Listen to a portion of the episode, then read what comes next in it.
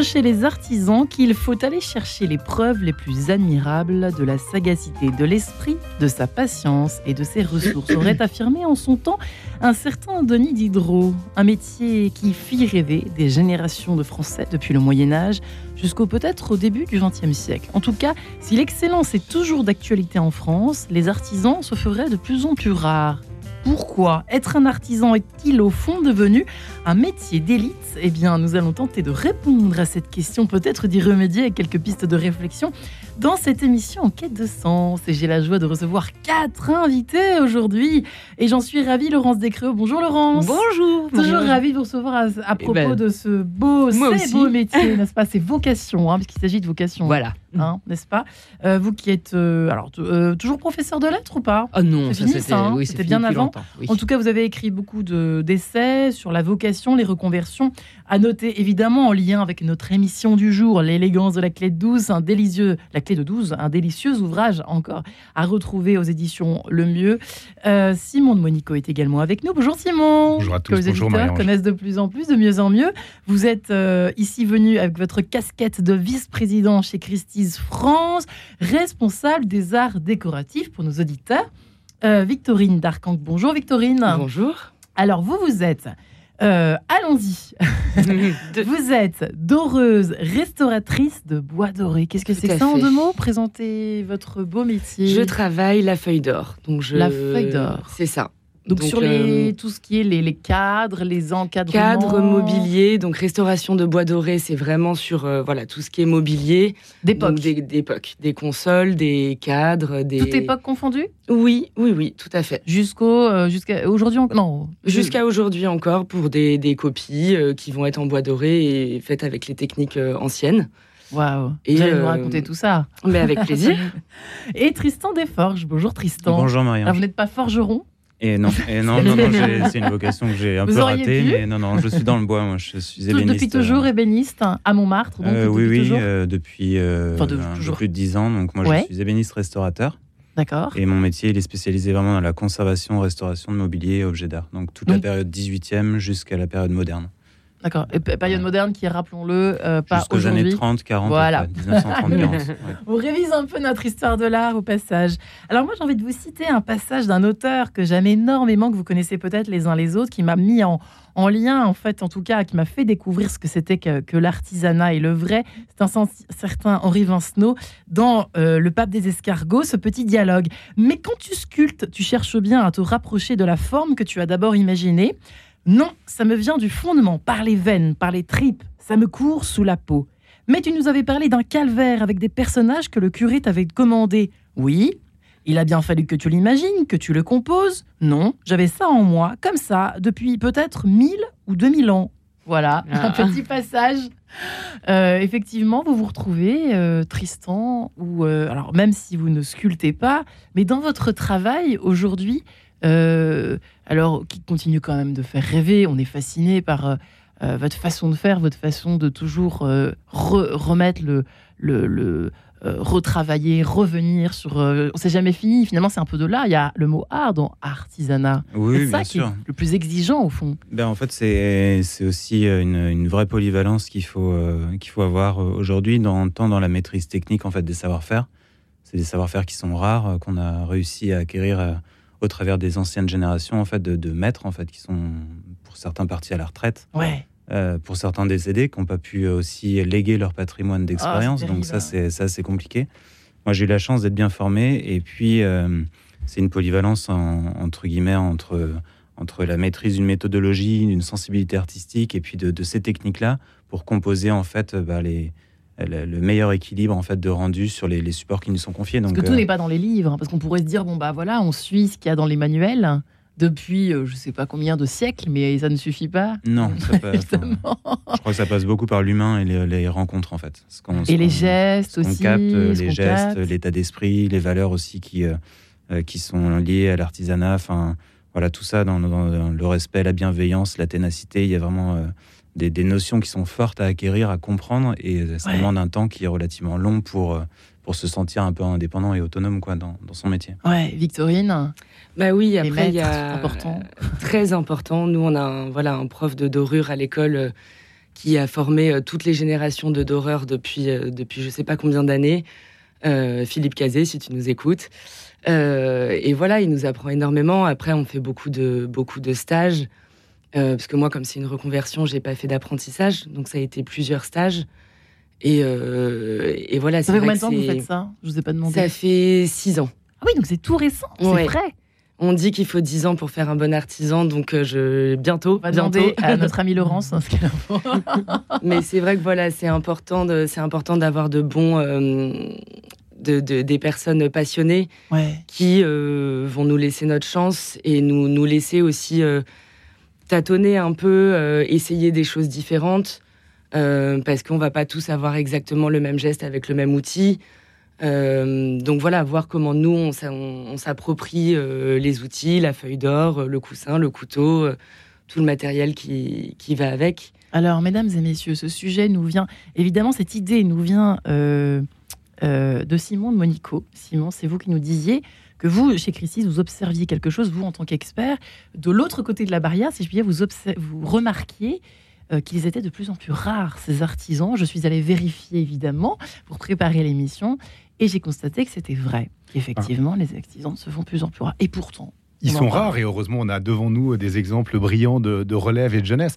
Ce qui est vrai, c'est que non seulement c'est rare, mais en plus, c'est quasiment unique en France. C'est-à-dire que nous, on travaille beaucoup pour des clients internationaux qui achètent des objets en France et à l'étranger. Et souvent, ils sont contraints, alors c'est merveilleux pour les artisans français, mais ils sont contraints d'envoyer les objets à Paris pour restauration, puisque même dans des pays importants, on peut penser aux États-Unis ou à d'autres pays où il y a des centaines de millions potentiellement d'objets qui ont besoin d'être restaurés, il n'y a plus les savoir-faire. Donc la France a quand même encore ce, terreau unique, euh, valorise et valorise de plus en plus euh, ces métiers, mais qui malheureusement dans un certain nombre de pays ont tendance à, disparaître.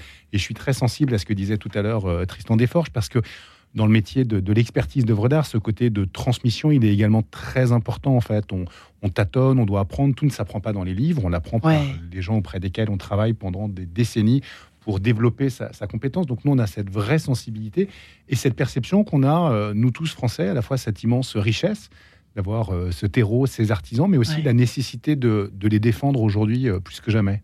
Et pourquoi, Laurence Descréaux, c'est curieux que l'artisanat ne fasse pas rêver d'autres, enfin, d'autres pays ou des pays très lointains ou les États-Unis ou je sais pas. Vous avez un avis sur la question? Eh ben, Écoutez, j'ai aucun avis, mais je, suis absolument ravie d'entendre ce que vous venez de dire parce que euh, entendre que l'artisanat fait rêver en, France et qu'on a gardé nos savoir-faire, c'est merveilleux. Moi, j'avais, euh, comme vous le savez, euh, j'ai, j'avais une commande de l'école des mines pour comprendre pourquoi en France il y avait un rapport, je dirais au travail de la main qui était quand même euh, assez particulier, où on avait un mépris français pour ce genre de travail. Et c'est curieux, il y a un paradoxe. C'est un paradoxe. Alors en même temps, oui et non, parce que ce dont vous parlez, ce sont quand même les artisans, enfin c'est l'artisanat d'art qui, je pense, là a toujours fait rêver. Il y a un hmm. côté quand même on a art dedans, hein, vous dites bien artisanat d'art, donc voilà. Et en France, le problème est plutôt du côté de l'artisanat qui n'est pas d'art, c'est-à-dire mm. plomberie, etc., mm. où là, pour le coup, euh, il y a un refus de ça. Et c'est vrai que euh, en France, on a par exemple les compagnons du devoir ou les compagnons ou l'union compagnonique. Ils recrutent bien. Qui recrutent extraordinairement. Hein. Moi, j'ai entendu un, compagnon qui s'occupe des instituts de métier euh, des compagnons du devoir et qui disait que le, leur recrutement avait changé et que étrangement euh, pendant fort longtemps, euh, c'était des jeunes euh, à la fin de la troisième qui venaient chez eux. Puis c'est devenu plus après le bac. Et maintenant, il y a des gamins qui ont, enfin des jeunes qui ont une licence d'astrophysique ou bien qui sont architectes. Enfin, c'est un peu ce que vous disiez. Ce qui et qui vont et qui ont un appétit de la matière et pas forcément pour le coup de l'artisanat d'art. Est-ce que c'est bien? Ah pardon, je vous laisse finir, Laurence. Non, non, mais c'est oui. Est-ce que c'est bien? C'est-à-dire, vous voulez Parce dire que c'est heureux.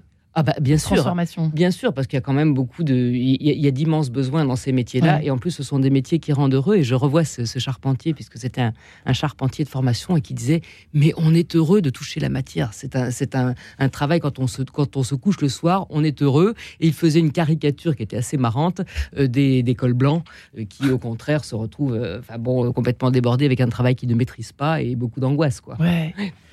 ouais, la maîtrise. Qu'est-ce que vous faisiez avant moi, j'étais administratrice du département des livres chez Christie's. et, Sans euh, blague. et donc voilà, et en fait, moi, j'avais fait des études d'art et on m'avait jamais parlé d'artisanat. J'ai fait des études d'art en Angleterre. Euh, donc j'ai fait, euh, voilà, j'ai fait beaucoup, enfin j'ai fait de l'illustration, du dessin. Et en fait, je savais que j'étais pas artiste, hmm. mais je, je trouvais pas ce qu'il fallait faire. Et donc, euh, j'ai un petit peu atterri chez Christie's euh, par hasard euh, dans, les, dans, les, dans le milieu des livres. J'y suis restée quelques années et à un moment donné, je me suis dit, mais en fait, je suis pas faite pour ça. J'étais derrière un ordinateur toute la hmm. journée. J'ai fait cinq ans d'école d'art.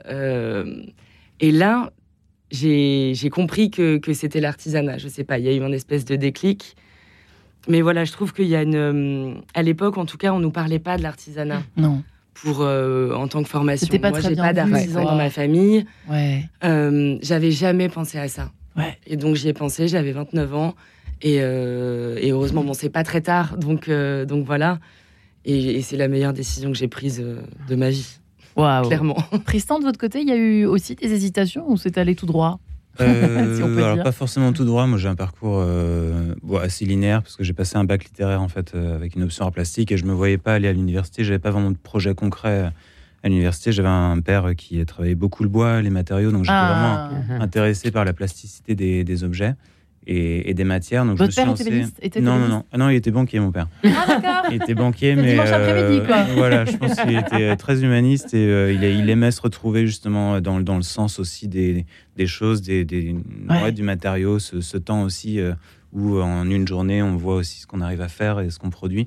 Donc ça, je pense que ça m'a beaucoup inspiré, ça m'a beaucoup porté euh, sur, sur mes choix de formation. Donc moi, j'ai passé sept ans de formation euh, initiale, donc en apprentissage et, euh, en centre de formation. Et votre père était très content. Vous vouliez pas que vous soyez bien banquier? Oui, non, non. Vous était...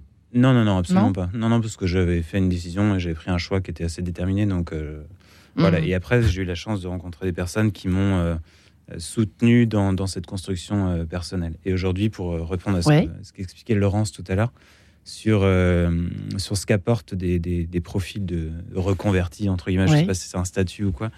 Mais euh, voilà, Victorine. Il semblerait. Hein. non, c'est tout à fait positif. En fait, moi, dans mon atelier, j'ai beaucoup d'apprentis, je transmets aussi. Et notamment à des jeunes, euh, des jeunes et, notamment un moins jeune qui, lui, était prof de physique-chimie pendant 25 ans. Incroyable. J'en ai une, Amélie, qui, qui a master en biologie, euh, une autre en philosophie. Donc, c'est des, jeunes, en fait, qui ont un parcours, une maturité, qui ont 23-24 ans, mais qui apportent énormément, en fait, à notre métier. Et à mon entreprise, en l'occurrence, parce que stratégiquement, je trouve que c'est vraiment euh, euh, hyper important de, faire fructifier comme ça le, métier à travers des, caractères, en fait. C'est hyper complémentaire, quoi. Et vous débordez de travail?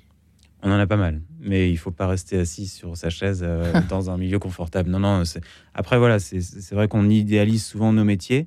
Maintenant, il y a aussi la réalité du terrain. C'est quoi la réalité? La réalité, c'est que ça, il faut se gagner aussi les batailles, les batailles de, euh, de, projets. Euh, non, ça demande du travail. C'est de l'abnégation. C'est en tant que chef d'entreprise, c'est des heures assez considérables de travail à l'état. Et puis, il faut être bon. Faut être bon et en même temps, il faut rester simple, humble. Enfin voilà, moi c'est pas se, tomber dans une image de nos métiers un peu sublimée, un peu idéalisée. Euh, nous, ça reste nos professions. Enfin, moi, c'est ma profession, c'est ce que j'exerce au quotidien. Et j'aime, euh, j'aime l'exercer dans des bonnes conditions de travail et dans des, dans des, dans des rapports qui sont simples, des rapports humains qui sont simples dans la, respect de chacun, la bienveillance, et ça, c'est fondamental. Quoi. C'est... Et oui, c'est dur d'arriver d'atteindre quand même l'excellence euh, l'un et l'autre. J'imagine, Simon, ça vous, vous, connaissez la chanson, c'est un peu toujours. Vous savez, vous avez vos petites adresses, quoi, finalement. Hein? Naturellement, nos petites adresses, parce que c'est. il vaut mieux.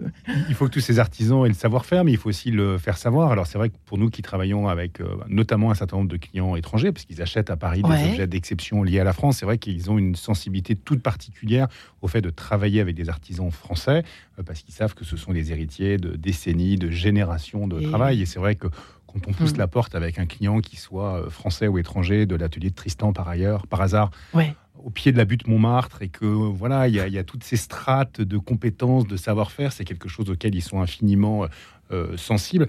Juste pour revenir un instant sur, euh, sur ce que disait Tristan, c'est vrai qu'on ne mesure pas forcément le quotidien de ces artisans d'art qui est quand même fait de beaucoup de contraintes. Il faut trouver des clients, il faut gérer une PME, il faut recruter, il faut trouver des clients. Enfin voilà, c'est une multitude de tâches euh, voilà, on, pense beaucoup au côté merveilleux de travailler la matière, d'avoir des journées incroyablement euh, épanouissantes sur le plan esthétique, sur le plan humain. Et ce sont des merveilleuses aventures humaines, comme le souligne très justement Tristan.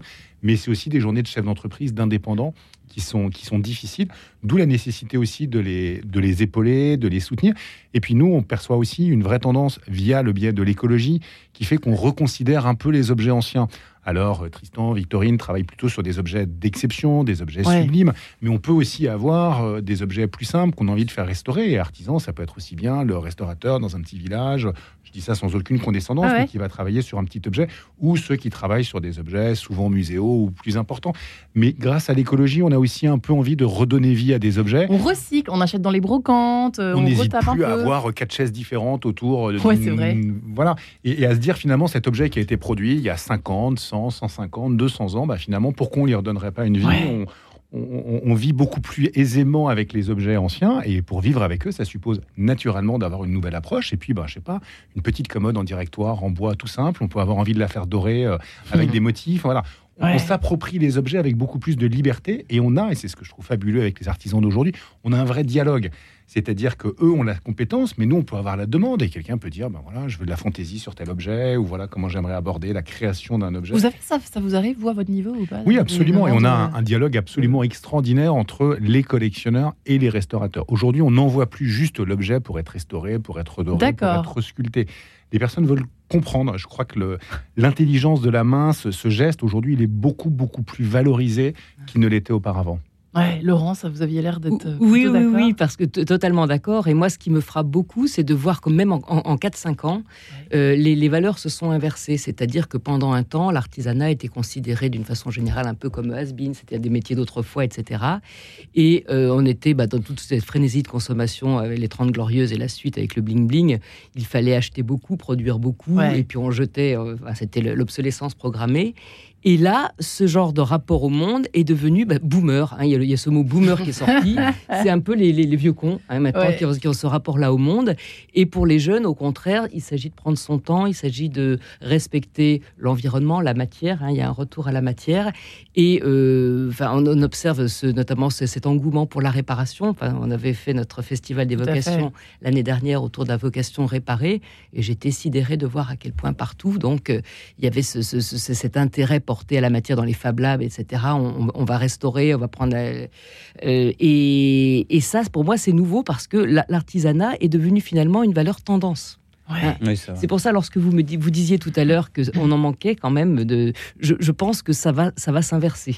Parce que là, vraiment, chez les jeunes, il y a, ça, ça, répond parfaitement à leurs valeurs, autour, bien sûr, de la, de, la raréfaction des ressources, la crise climatique. Maintenant, on est dans le temps long, on est dans l'objet qui dure, on est dans l'objet auquel on va donner une longue vie. Et ça, ça rejoint l'artisanat. Faut-il prendre le temps de se former? Et on peut-être, est-ce là où le bas blesse? On verra ça dans quelques instants. Juste après cette petite page en couleur, à tout de suite.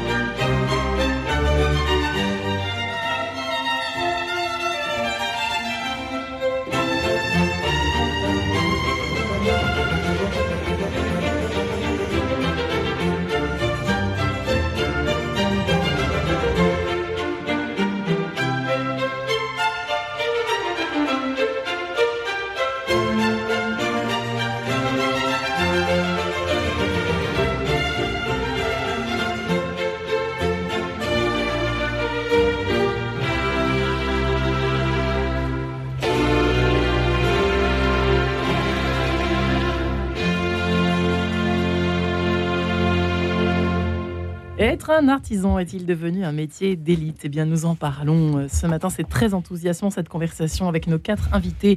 Tristan Desforges, qui est ébéniste restaurateur à Montmartre. Victorine Darcan, qui est doreuse restauratrice du Bois Doré. Simon Monico, responsable des arts décoratifs chez Christie's. Et puis Laurence Descriaux, euh, qui est, euh, on peut dire que vous êtes journaliste, vous êtes ah non, curieuse. Non, je ne suis pas journaliste. Je sais pas, j'aime bien dire ça. Moi, je suis auteur, oui. Non, vous êtes curieuse. Voilà, je suis curieuse. voilà. Des nouveaux métiers. Mais j'ai deux mains gauches. L'élégance de la clé douce chez Le Mieux. Euh, vous qui êtes spécialiste, en tout cas, de la question de la vocation, des reconversions. Euh, et qui est passionné par l'artisanat ouais. et l'artisanat d'art en particulier, mais pas seulement, pas seulement. Ah non, non, non, aussi la plomberie, la plomberie. ouais, ouais, absolument. euh, c'est vrai que j'ai tout mélangé dans mon titre être un artisan, euh, tout ce qui est plomberie, etc. Laurence, quand même, passons par là, boulanger. Est-ce qu'il y a des fluctuations, il y a des nouveautés en ce moment? On, on baisse, on monte? Oh bah, Comment ça se passe? On ne sait pas trop là. Hein je, je, alors, en, en, termes de chiffres, je ne saurais vous dire, mais euh, en termes, comme je disais tout à l'heure, tendance, euh, c'est de plus en plus. Et là, je voulais vous montrer, par exemple, ici, vous avez la revue Slowmade qui vient de sortir, qui est lancée ouais. par, euh, avec le Mobilier National.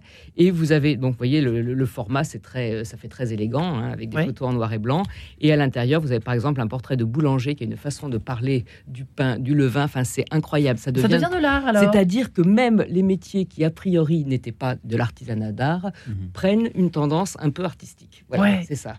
Et, et c'est vrai que, vous voyez, même un, un euh, moi qui ai reçu, alors euh, Thierry, euh, bonjour si tu nous écoutes, euh, un pl mon plombier, on va dire oui. ça comme ça, j'aime oui. dire mon boulanger, mon plombier, enfin mon, le, le, plombier qui est venu à plusieurs reprises euh, dans mon appartement, pour tout vous dire, il fait ce métier depuis 30 ans.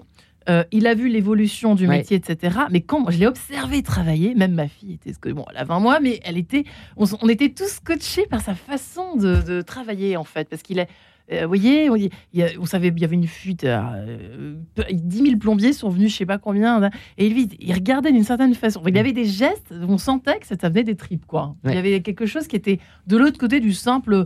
Euh, voilà, alors euh, je suis, je coche les cases, il faut vérifier le checking, quoi. Mmh. Et là, euh, on sent que effectivement, je me suis posé des questions. Je me suis dit, tiens, là, ça, ça, Mais ça là, peut s'apparenter à là. Je repense à ce, le, dans l'élégance de la clé de ouais. 12, j'ai fait le portrait de ce fameux plombier oui, qui avait fait HEC, qui avait été patron de, de grosses boîtes et qui s'est reconverti à 40 ans. Et ça fait maintenant plus de 20 ans. Enfin, maintenant, il a un peu mal au dos maintenant. Mais ça fait 20 ans quand même qu'il qu exerce ce métier.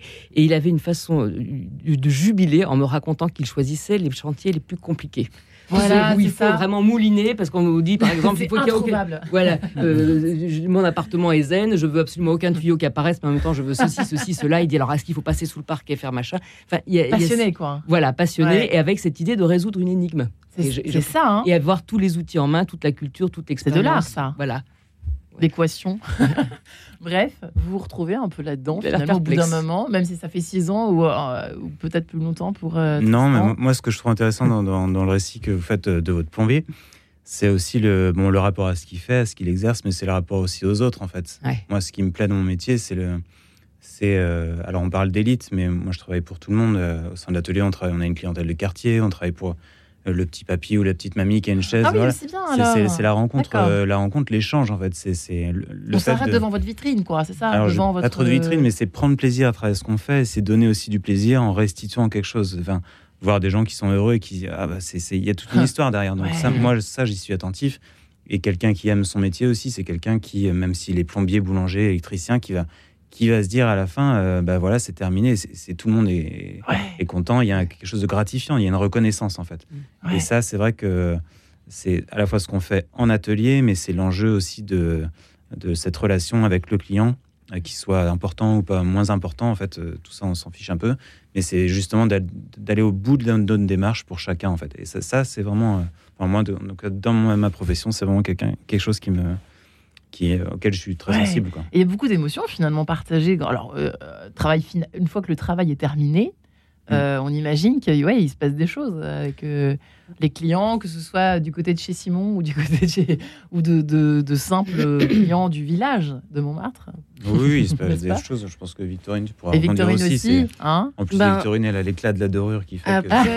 Euh, pas le côté bling, mais je rebondis un peu aussi sur le côté écologique et le fait ouais. qu'on veut recycler, et que par exemple les gens vont chiner un cadre en, en brocante, etc. Bien sûr. Il faut savoir leur proposer quelque chose de. Parce que l'or, bah, ça coûte cher, évidemment.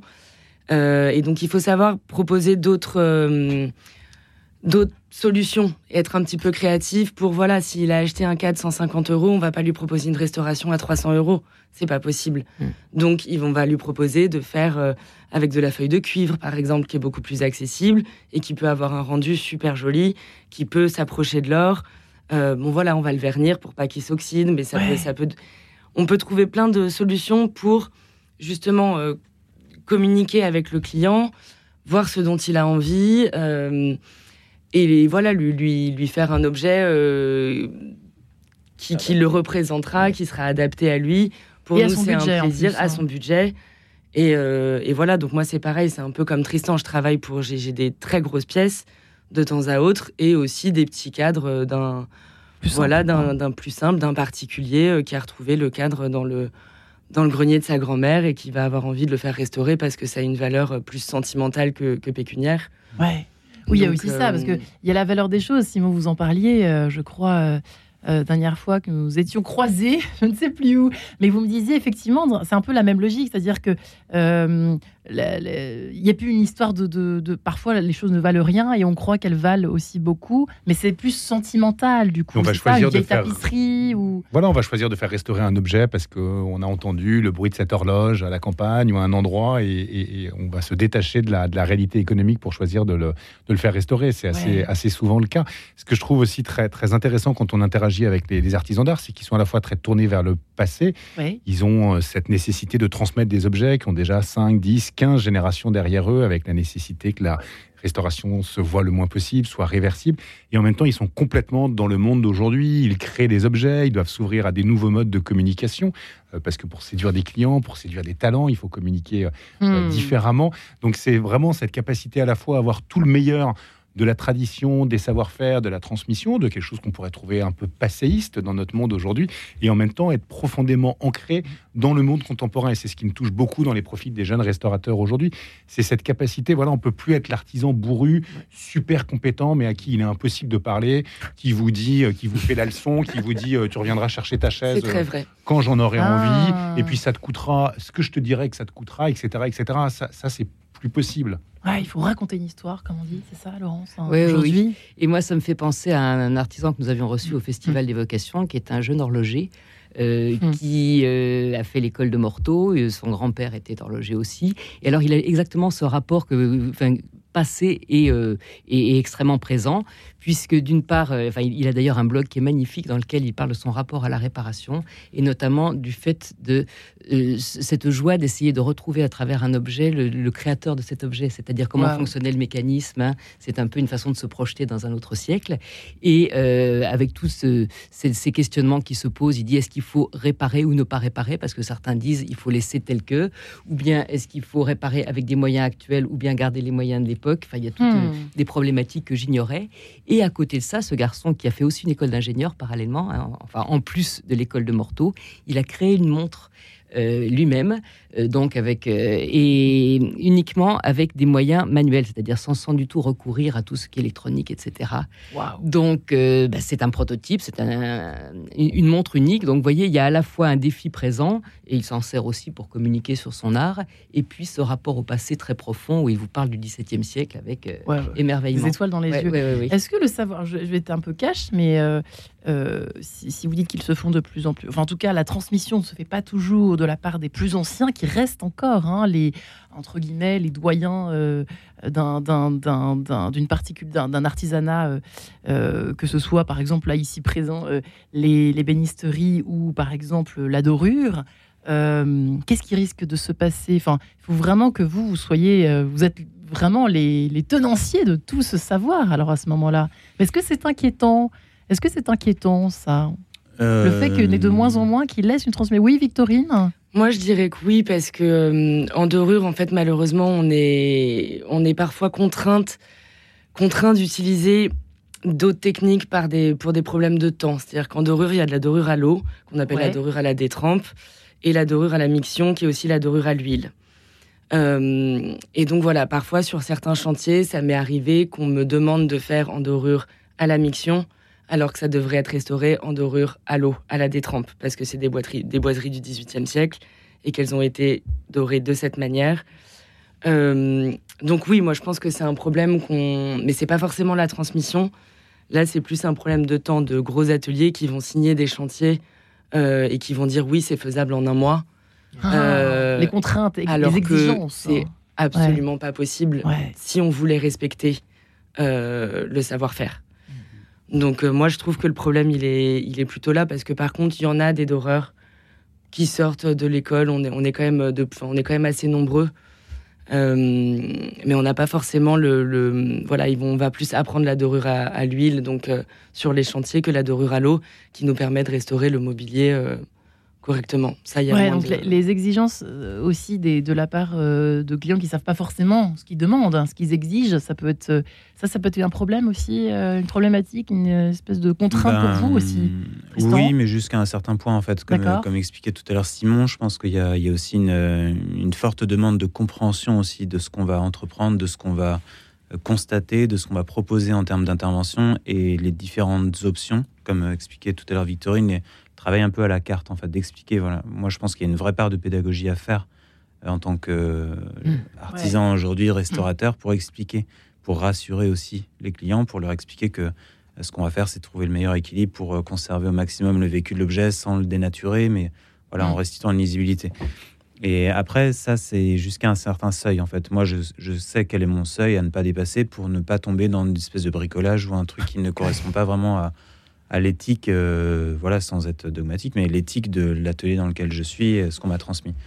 Et, pour répondre à ce que vous expliquiez tout à l'heure sur la, transmission, en fait, euh, moi, sans prétention, je me sens un petit peu comme une espèce de garant, garant d'un patrimoine, parce que c'est vraiment un patrimoine d'expérience, de, de, vécu, de, de phrases, de phrases entendues, enfin voilà, d'attitudes aussi que j'ai pu observer pendant plusieurs années.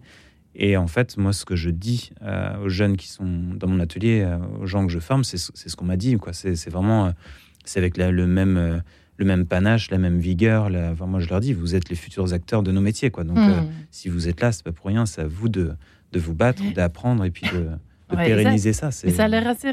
Laurence et Simon, qu'en pensez-vous? C'est quelque chose, c'est vrai, qui se faisait moins à l'époque. Effectivement, c'était un peu le vieux bourru ou. Oui. Hein et c'est effectivement, notamment chez les reconvertis, moi j'ai observé, il y, a ce besoin de transmettre et de partager avec le client. Et j'ai rencontré donc pour le festival euh, quelqu'un qui est, le, je crois, un des grands spécialistes du monde de réparation de motos d'avant-guerre. Donc ça, c'est quand même de motos d'avant-guerre. Oui, oui, oui. Et donc euh, ça vient de tous les pays. Mais il me racontait que d'abord il exigeait de rencontrer son client. Euh, donc, et de lui faire à bouffer pour voir comment est-ce qu'il réagit. Parce que si c'est un bon vivant, ça va, mais sinon, bon. Et ensuite, il lui envoie tous les jours un compte-rendu de là où il en est. Voilà, donc il y a vraiment une espèce d'action commune. Mm. Je dirais pas que c'est de la transmission, mais en même temps c'est du partage de valeurs, vous voyez. Euh, et, j'ai rencontré également une ébéniste, toujours dans le même cadre, qui, elle, fait un petit, euh, donne un petit carnet à son client ensuite pour lui raconter comment elle s'y est prise pour, euh, avec des photos du meuble au fur et à mesure qu'il progresse. Donc c'est génial, mais en même temps, elle, donc c'était, elle était journaliste auparavant et maintenant elle est ébéniste et elle me disait qu'elle n'arrivait pas à gagner sa vie parce qu'elle passe trop de temps sur ses meubles. Enfin, justement, tout, ça, c'est un hmm. travail. Et alors, euh, elle, elle, met les petites poussières qu'elle a trouvées. Elle dit, mon Dieu, ça date du XVIIe siècle, c'est tellement émouvant. Donc elle met ça dans un petit sachet qu'elle donne. Enfin bon.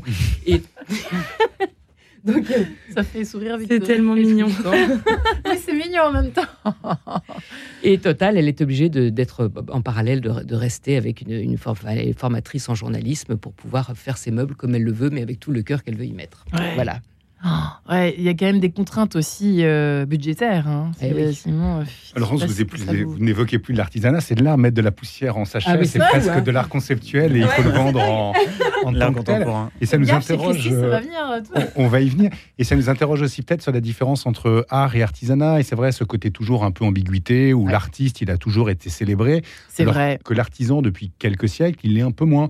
Et en fait, on a un peu cette rupture au XVIIIe siècle. Au XVIIIe siècle, l'ébéniste, l'orfèvre ou celui qui fait de la majolique, de la faïence, il est vraiment considéré. André Charleboul, qui est l'ébéniste euh, du roi, il est logé, il a un appartement de fonction dans un palais royal, le Louvre. C'est vraiment à hauteur des yeux. On a euh, des meubles, des pièces d'orfèvrerie, des bougeoirs. Et puis la peinture, c'est bon pour les plafonds. Il faut lever euh, les yeux au ciel pour voir des plafonds à caisson. Et puis petit à petit, tout ça change. La peinture va devenir une peinture de chevalet qu'on va accrocher au mur. On va finalement beaucoup célébrer, trop diront certains, la peinture, le dessin, la sculpture, et un peu déconsidérer toutes ces spécialités, comme le travail de l'orfèvre aujourd'hui, qui a quasiment disparu. Une fois encore, à l'époque, celui qui parle au roi, celui qui a les plus belles commandes, c'est l'orfèvre, c'est l'ébéniste. Donc on a peut-être un peu aujourd'hui la limite de cette séparation entre l'artiste qu'on n'ose jamais contredire et l'artisan qu'on a trop souvent un peu, un peu bousculé ou pas assez respecté. Ouais, alors sauf avec peut-être, c'est, vrai qu'il y a peut-être un retour euh,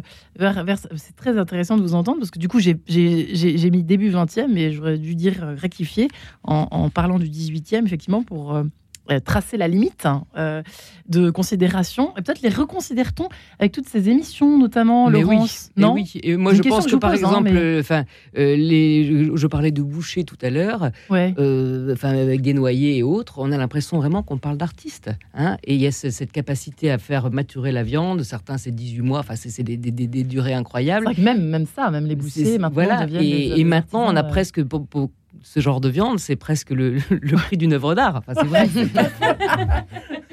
c'est que ça paraît. Mais c'est cette logique-là que Absolument. dans, laquelle oui, c'est de vouloir remettre de l'art dans l'artisanat. Eh bien, Vivaldi, si ça vous va, mesdames et messieurs, ce concerto pour violon le sel 416. À tout de suite.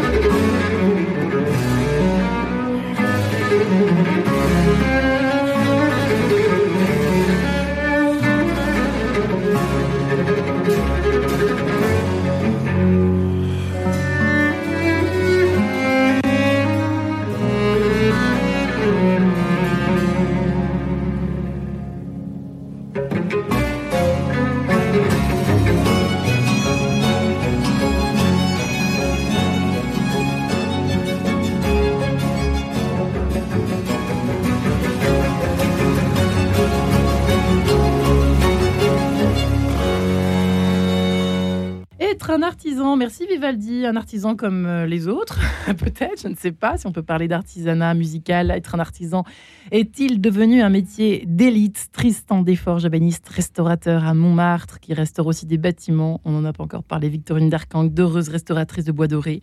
Euh, Simone Monico, donc responsable des arts décoratifs chez Christie's et Laurence Descréaux. L'élégance de la clé 12 n'a pas de secret pour, euh, pour elle, en tout cas la clé 12, chez le mieux. auteur de nombreux essais sur la vocation et les reconversions. On peut peut-être euh, quand même euh, mentionner ce fameux festival des vocations qui existe depuis combien de temps maintenant, Clorence Eh bien, écoutez, première édition euh, dans la Drôme en, 2000, en mai 2022 et prochaine à Marseille en 2024. En plus, au MUSEM. Au MUSEM, voilà. Voilà, mesdames et, messieurs. Et c'est sur la vocation de construire. Ah, après la réparation, ça la Oui, l'année dernière, c'était réparé, et l'année prochaine, c'est construit. Et Tristan Desforges sera donc l'invité d'honneur. enfin, lui, grand plaisir. Marseille me, me veut bien, c'est bien. Ça vous va, Marseille La, période est idéale, c'est parfait. Vous m'auriez dit en décembre, ça serait peut-être un peu plus compliqué, mais non, c'est bien là. Et vous travaillez comment dans les bâtiments? Vous, vous reconstruisez du coup aussi? Non, non. Alors les bâtiments, moi, je on est encore une fois, on est vraiment lié à la décoration intérieure, donc vraiment le, mobilier, mais on peut, on peut intervenir sur des, sur des bâtiments architecturaux qui sont pour certains classés. Donc on a travaillé notamment pour la, la maison Pierre Loti à Rochefort. Ouais. Donc là, on a intervenu sur euh, toute la partie mobilier. Donc c'était vraiment intéressant parce que Pierre Loti, c'était quelqu'un qui a voyagé à travers le monde pendant plusieurs décennies et qui en fait qui, avait, qui a ramené énormément d'objets qui sont plus ou moins bricolés. Donc on a dû quand même intervenir sur ces objets-là. Euh, qui en termes d'ébénisterie sont euh, extrêmement limités, mais en, même temps, il y avait toute une, valeur patrimoniale extrêmement forte qui nécessitait quand même beaucoup de méthodologie, de réflexion et, une approche hyper ciblée. Quoi. Mm.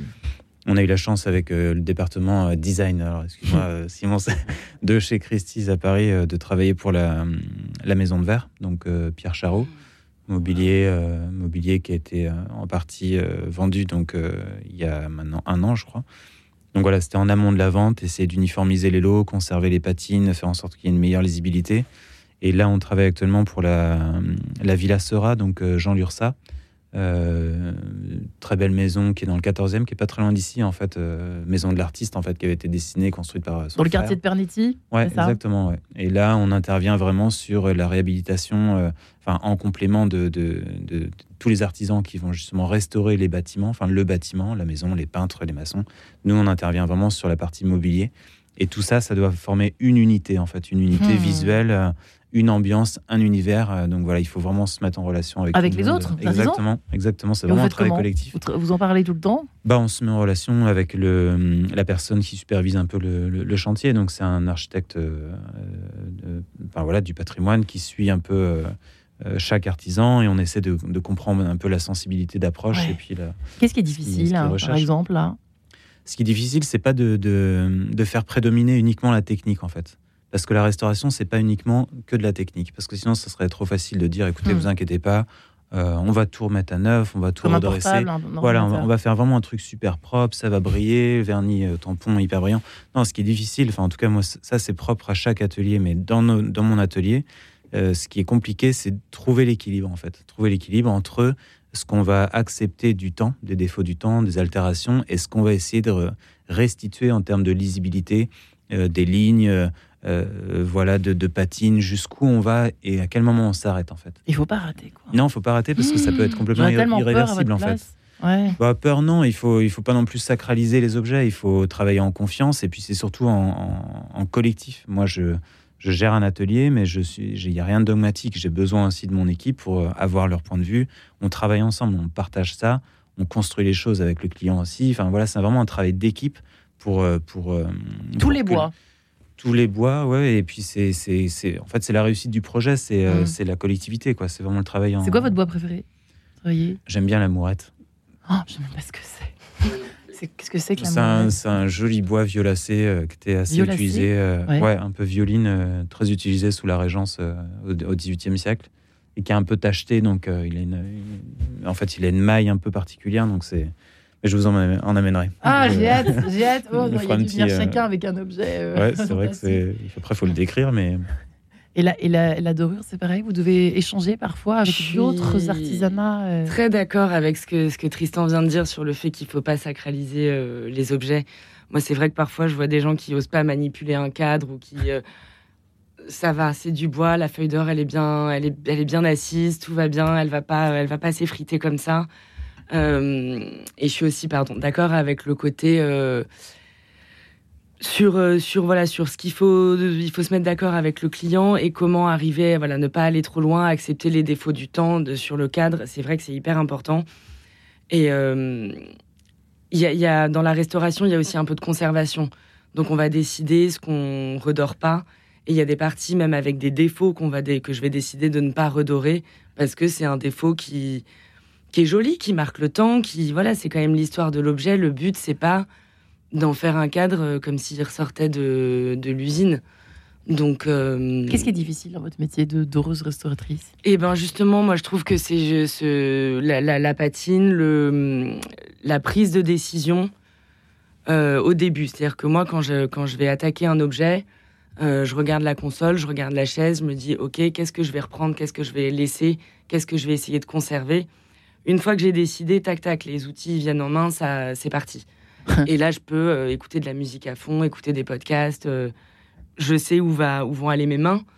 mais par contre, au début, au moment où je fais le devis, par exemple, pour le client, voilà, il y a une vraie prise de décision sur là, je peux passer 4 heures à zoomer sur une photo, si c'est par photo, qui arrive trop souvent malheureusement. Aïe aïe aïe, par photo. Pour euh, zoomer en me disant bah non, ça je laisserai, ça je ça je, je conserverai. Euh. donc voilà, moi mon but c'est toujours de conserver au maximum les dorures d'époque et après de faire en sorte que ma restauration ne se voit pas. Hmm. Donc de fondre la, la, nouvelle dorure avec une feuille d'or qui est bien bling, bien bien brillante. Euh, et de faire en sorte que ben on ait l'impression qu'elle ait toujours été là quoi. Ça, c'est l'excellence. Que ça et ça, c'est dur, mais c'est ce qu'il y a le plus plaisant. On dit ça avec un bon cavalier, par exemple, faut pas que ça se voit. on voit pas ses jambes bouger, ni ses mains, ni rien qui bouge. Bah là, c'est pareil. Vont un peu, ouais. avoir l'impression que tout est parfaitement naturel, n'est-ce pas? Euh, C'est vrai qu'on parlait tout à l'heure, on comparait en, en entendant Vivaldi euh, les, les, les, chefs pâtissiers Laurence et Simon. Euh, qui ont pignon sur rue, qui ont des vitrines parfois qui s'apparentent à des vitrines de grands bijoutiers. Mhm. Euh, on se croirait chez Chaumette, bah non, on est tout simplement euh, chez un grand pâtissier. Euh, ça veut dire quoi ça? Qu'est-ce qui est en train de se passer de ce côté-là? C'est curieux en même temps. là, on est, on est dans l'élite. On est dans l'élite avec certains, certains artisanats. Alors, je pense. Alors que les bénisteries, bah, on a l'impression, pardon Tristan, mais bon, euh, je pense que c'est lié aussi à, la télévision. C'est-à-dire qu'on a quand même starisé beaucoup certaines professions, hein, notamment les chefs et les pâtissiers. Euh, et ça, ça contribue. Dès lors que vous êtes star, après ça, il y a mm. tout, le registre de la star, y compris dans les, dans les vitrines. Je pense que ça vient dans ce sens-là plutôt que l'inverse. Et euh, donc, d'ailleurs, j'avais entendu dire par je ne sais plus quel, dans une, quel formateur que le grand rêve, ça serait qu'on ait une émission comme ça pour les chaudronniers. Ah. voilà, ils sont tristes comme tout de dire pourquoi est-ce que c'est juste les, certains métiers de bouche qui sont mis en avant et qui donc deviennent glamour. Mais il n'y en a pas eu un de une émission sur le, meilleur forgeron ou quelque chose comme ça? Oui, c'est en train de drôle, ça me dit quelque chose. C'est sur une chaîne du câble, enfin de, de, c'est pas une chaîne très grand public. J'avais vu ça et c'était pas très glamour, c'était. Ça viendra peut-être, Simon, vous êtes plus optimiste On est dans une époque de marque, hein, c'est certain. On s'en est rendu compte euh, l'année dernière quand on a vendu beaucoup d'objets d'art décoratif de la collection d'Hubert de Givenchy. C'était vraiment intéressant parce que c'était un couturier, donc quelqu'un qui est vraiment à la croisée de l'art et de l'artisanat. Donc le fait que mhm. quelqu'un qui lui-même travaille de ses mains, qui lui-même connaît mieux que quiconque l'importance du dessin, de l'équilibre, de la cour, de la broderie, choisisse des, des, objets. Et quand vous avez la chance d'avoir une personnalité qui, vous, qui guide votre regard, évoqué la mourette. Si vous avez quelqu'un qui vous montre qu'un bois de plaquage qui fait juste un millimètre de profondeur, qui a été fait au XVIIIe siècle, il a de la profondeur, il est moiré, il est chatoyant, il est vivant. Bah là, vous pouvez tomber amoureux de l'objet, du savoir-faire, mais vous avez besoin d'être canalisé et dans un monde d'immédiateté. Bah, il faut euh, ce qui hmm. marche aujourd'hui, donc des marques, des visuels qui vous permettent. Et je trouve que le bois, pour beaucoup de gens, c'est quelque chose de sombre, c'est quelque chose d'un peu triste, c'est quelque chose, je ne devrais pas dire ça devant des personnes qui travaillent le bois toute la journée, mais presque d'un peu mort. Alors que dès que vous avez ah, un couturier ou quelqu'un qui vous montre cette profondeur incroyable dans le plaquage, vous vous dites, mais ce petit coffret en acajou que j'ai entre les mains, en fait, c'est un objet fabuleux et ah. ça n'est pas quelque chose qui ne me touche pas. Donc effectivement, il faut guider le regard. Et pour nous, les marques, les noms sont incroyablement importants. On fait ce travail de pédagogie beaucoup avec des collectionneurs étrangers qui ont une vraie curiosité quand on fait découvrir ces métiers, par exemple en Asie, on a une fascination. C'est parfois un peu plus difficile de, prêcher dans, dans, sa paroisse ou sur son territoire. Mais c'est vrai qu'en Asie, c'est très touchant parce qu'ils ont vraiment la porcelaine, c'est aussi noble que l'horlogerie, c'est aussi noble que la calligraphie. Il n'y a pas de hiérarchie. Et l'art et l'artisanat sont considérés de la même façon. Peut-être qu'on a un travail d'éducation plus important à faire euh, dans nos pays euh, pour réhabiliter tous ces, tous ces métiers. Ouais. Il y a du boulot, dites donc, mesdames et messieurs. Mais c'est vrai que, par exemple, euh, vous vous ressentez, vous, ressentez reconnu, vos questions idiotes peut-être, mais vous vous sentez comment dans cette société? Plutôt reconnu, plutôt glorifié ou un peu banalisé, comme Victorine? Moi, je dirais qu'on est assez reconnu dans le sens où moi, à chaque fois que je mentionne mon métier, les gens sont fascinés. Ouais, quand même. Hein. La plupart du temps. Donc c'est quand même après je sais pas si c'est parce que c'est je pense qu'il y a un peu un lien avec la, la, matière noble. En fait l'or ça fascine, la feuille d'or fascine parce que la feuille d'or elle est tellement volatile, on peut pas la toucher, on... donc il y a quelque chose d'un peu magique euh, avec ça. Donc oui, de ce côté-là, on est, on est reconnu. Après, je trouve que financièrement, on n'est pas du tout. Euh, enfin, c'est dur. C'est mm. quand même un métier. Euh, voilà, moi, je suis pas à la tête d'une entreprise. Je suis indépendante. Ouais. C'est dur d'en vivre. C'est pas tous les mois facile. Je m'en sors bien. Je m'en sors bien. Mais mais c'est pas tous les mois facile. Et c'est vrai que parfois, quand on quand on apprend euh, le salaire d'un graphiste euh, à la journée et qu'on voit le nous, euh, ce de quelle manière on est rémunéré sur un chantier, sur des gros chantiers, hein. parfois c'est un petit peu, un peu raide, C'est un peu raide, mm. voilà. Il faudrait plus d'émissions. Mais on est reconnu. Il y a quand même, oui, il y a quand même une, un sourire sur, sur le visage des gens quand on dit qu'on est qu'on est d'horreur ou ébéniste. Hein je pense, je sais pas ce que tu en penses. Tristan, très honnêtement euh, Oui, oui, je, bah, je, vous avoue qu'en fait, euh, ça, enfin, je vais pas faire quelque chose de prétentieux, mais j'y prête pas trop attention en fait la reconnaissance qu'on peut avoir par rapport à ce qu'on fait. Moi, moi, en fait, la vraie reconnaissance que je vis au quotidien, c'est ce que j'expliquais tout à l'heure, c'est vraiment le plaisir de mes clients, le plaisir des gens en fait. Les gens qui ont une vraie élégance, que ce soit un monsieur comme Hubert Givenchy ou euh, euh, le petit papy euh, dont je parlais, qui, avec qui on va avoir un échange et qui, qui va raconter quelque chose. Et, et, ça, ça me nourrit. Ça, c'est vraiment quelque chose qui me nourrit. Moi, avoir une reconnaissance et m'afficher, enfin, afficher mon statut d'ébéniste, gérant d'entreprise à Montmartre, enfin, il y a tout le côté bucolique qui va avec. Mais bon, c'est très beau, c'est très chouette, mais voilà, je reste un peu les pieds sur terre et il y a peu de choses finalement qui. Enfin, les choses essentielles pour moi, c'est les choses qui sont un peu quotidienne qu'on voit pas forcément. Ce que je vis avec mon équipe aussi, ça c'est ça c'est la force de, Et puis vous disiez qu'à quel point, alors ça va peut-être rien à voir, mais à quel point euh, c'est d'autant plus important ce travail et, vos métiers respectifs que euh, pas de pas de mobilier et pas de pas d'ébéniste et pas de d'horreur restaurateur et pas de restaurateur au pluriel, pas de château, plus de plus de patrimoine. C'est ça que vous disiez tout à l'heure, Tristan? Euh, oui, oui. Alors après, il y en aura toujours. Hein. je pense qu'il y, a toujours euh, des actions qui sont menées euh, pour, pour la sauvegarde du patrimoine. Il y, a, il y a des vraies batailles. ce que fait par exemple Stéphane Bern, c'est exceptionnel. C'est voilà, il y, a, vraiment des, acteurs clés aujourd'hui dans notre société. je ne crois pas qu'il y aura une perdition de nos métiers. Par contre, ce qui est important, c'est maintenir vraiment un état d'esprit, des savoir-faire et surtout aussi de les adapter à un contexte de société avec des demandes nouvelles, euh, des, délais qui sont extrêmement raccourcis, faire comprendre aussi aux gens que, comme ce que expliquait tout à l'heure, nos, heures en fait ne sont pas rétractables. Donc, euh, euh, si on veut faire un travail de qualité, il faut aussi qu'on ait le temps, qu'on nous laisse le temps et qu'on nous fasse confiance aussi sur, hmm. sur ces aspects-là. J'espère que le message est passé. Donc, voilà, c'est pas toujours facile. Eh bien, merci en tout cas euh, pour ces beaux témoignages. Merci infiniment à vous quatre, Tristan Desforges, Victorine Darkang, Simon Domonico et Laurence Descréaux. Eh bien, ça fait rêver. Hein. Moi, j'aurais rêvé d'être bourrelier, figurez-vous. Mais bon, bref, affaire à suivre. À des très bonnes journées en tout cas à tous.